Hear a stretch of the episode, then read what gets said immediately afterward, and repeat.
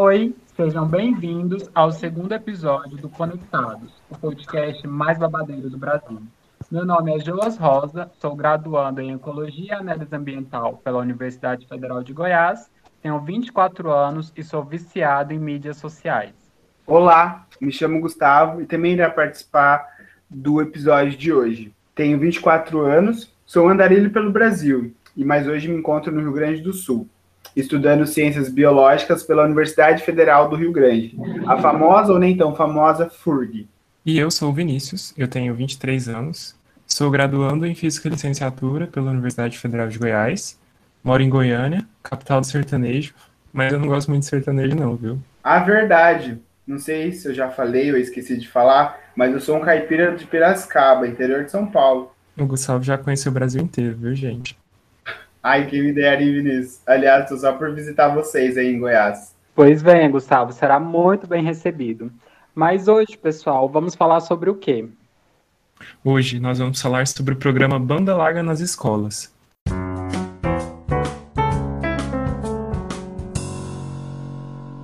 O programa Banda Larga nas escolas faz parte do Plano de Ações Articuladas com a sigla PAR, que é uma estratégia de assistência técnica e financeira iniciada pelo Plano de Metas Compromisso Todos pela Educação, fundamentada no Plano de Desenvolvimento da Educação, com a sigla PDE.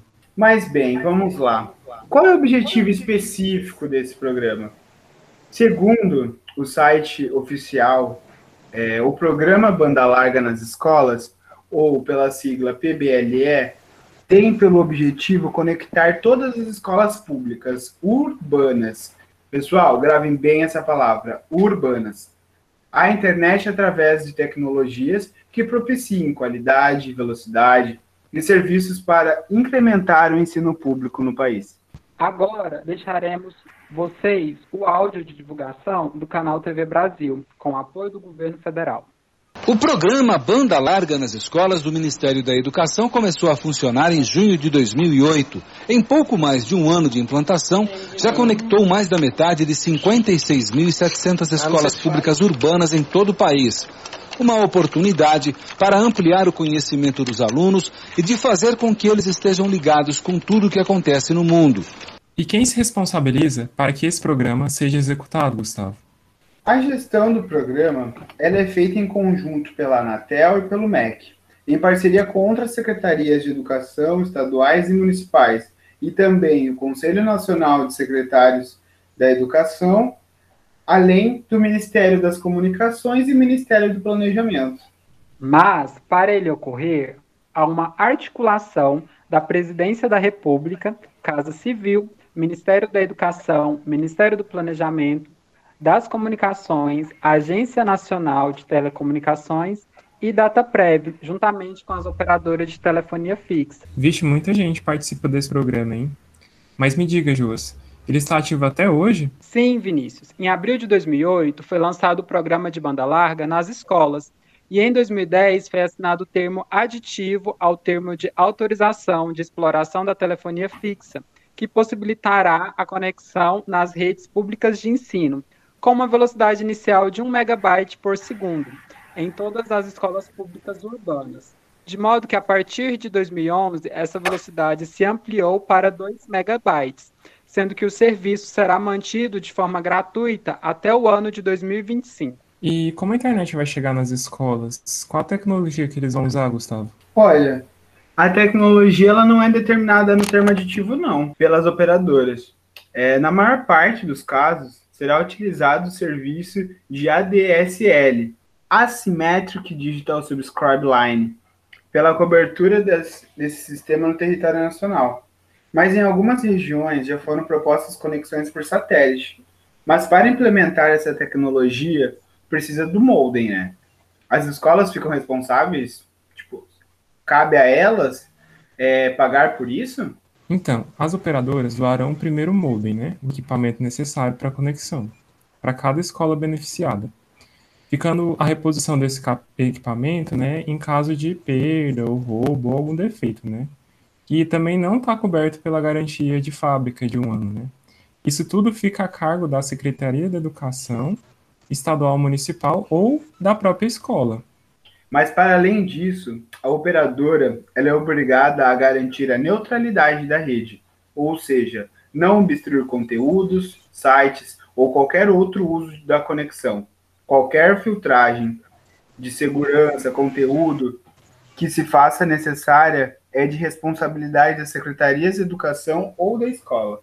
Mas cá entre nós, vocês acham que o programa realmente funciona e pode ajudar integralmente o ensino nas escolas?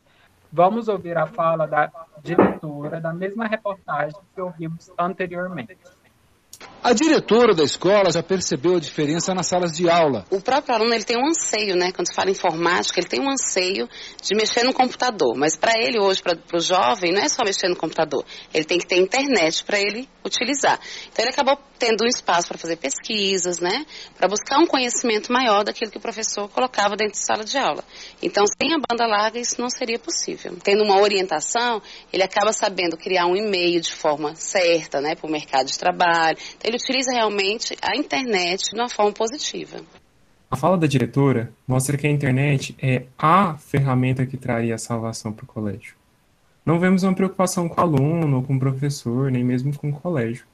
A tecnologia é implementada, forma-se os professores e pronto, achando que somente isso vai resolver os problemas que o colégio tem. Aliás, vai trazer mais problemas. Mas acredito eu que primeiro nós precisamos falar sobre essas tecnologias que estão sendo implantadas nas escolas. Tecnologias essas que foram construídas para informação e comunicação e dentro desse mercado. Ou seja, não foram feitas no meio educacional e nem muitas delas foram feitas para a educação. Além dessas tecnologias seguirem um interesse econômico, ou seja, elas não são neutras. Além disso, também não são autônomas e nem considera a existência de materiais para o uso delas. Um recorte importante a ser feito é quanto aos utilizadores dessas tecnologias, que são quem? Os professores e professoras. E quanto à formação deles também, que precisam sim saber manusear e utilizar tal ferramenta, mas antes de tudo, saber o intuito e de onde vem essa tecnologia e também a forma pela qual essas tecnologias são distribuídas para as escolas. Analisamos também que a formação de professores para o uso de TIC se intensificou durante a pandemia. Mas e antes? E antes desse todo esse colapso que nós estamos tendo hoje referente à pandemia?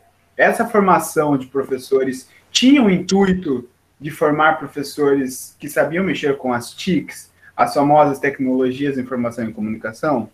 E aí, deixa a dúvida para vocês. Ao meu ver, o uso da internet nas escolas está para além do usar, e sim focar em como este aluno navega. A fala da diretora Fernanda está bem mais atrelada ao senso comum do que a metodologia por trás da inserção da internet nas escolas.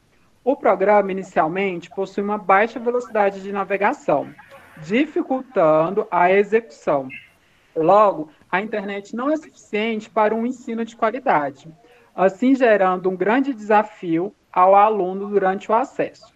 Em muitos casos, a realidade das escolas são laboratórios que não possuem uma infraestrutura adequada, de modo que o uso compartilhado, muitas vezes por dois ou mais alunos, prejudica diretamente a aprendizagem. Outro ponto a ser tocado, né, é que o programa tenta faz, trazer uma internet de qualidade para as escolas, né? Porém, 13 anos se passaram desde o lançamento em 2008, né? E ainda 29% das escolas não possuem nem acesso à internet. E 55% não tem conexão adequada, de acordo com a pesquisa feita no Datafolha em 2020. E para além dessa falta de conexão dentro da própria escola, nos laboratórios de informática, é, temos também o boicote do atual governo para que programas que disponibilizariam acesso à internet dentro da casa dos alunos e professores é, não tivessem mais esse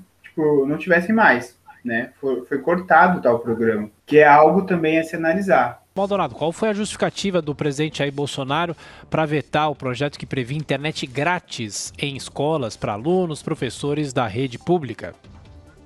Pois é, o temor de, de acabar rompendo o teto de gastos, furando o teto de gastos, viu, Tiago? Porque o, não havia aí uma previsão orçamentária, pelo menos segundo o presidente Jair Bolsonaro, de como os 3 bilhões e meio de reais que deveriam ser repassados aí para os entes federados, estados e aqui o Distrito Federal, para justamente garantir então essa internet gratuita para alunos e professores da educação básica.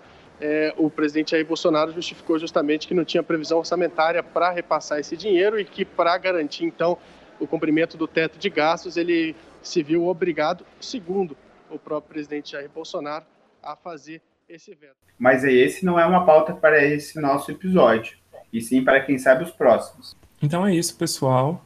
Se vocês gostaram do nosso podcast, vocês podem compartilhar no grupo do WhatsApp, no Facebook, Instagram. E se vocês quiserem escutar o nosso primeiro episódio, é só vocês clicarem aí no dispositivo onde vocês estiverem e escutarem também. O primeiro episódio foi gravado por outros estudantes. É isso, gente. Muito obrigado. Até mais. Muito obrigado, pessoal, por ficarem até agora nos escutando. Espero ter construído alguma forma de questionamento crítico ou não, mas que tenha trazido alguma informação é, importante para vocês. Beijinhos.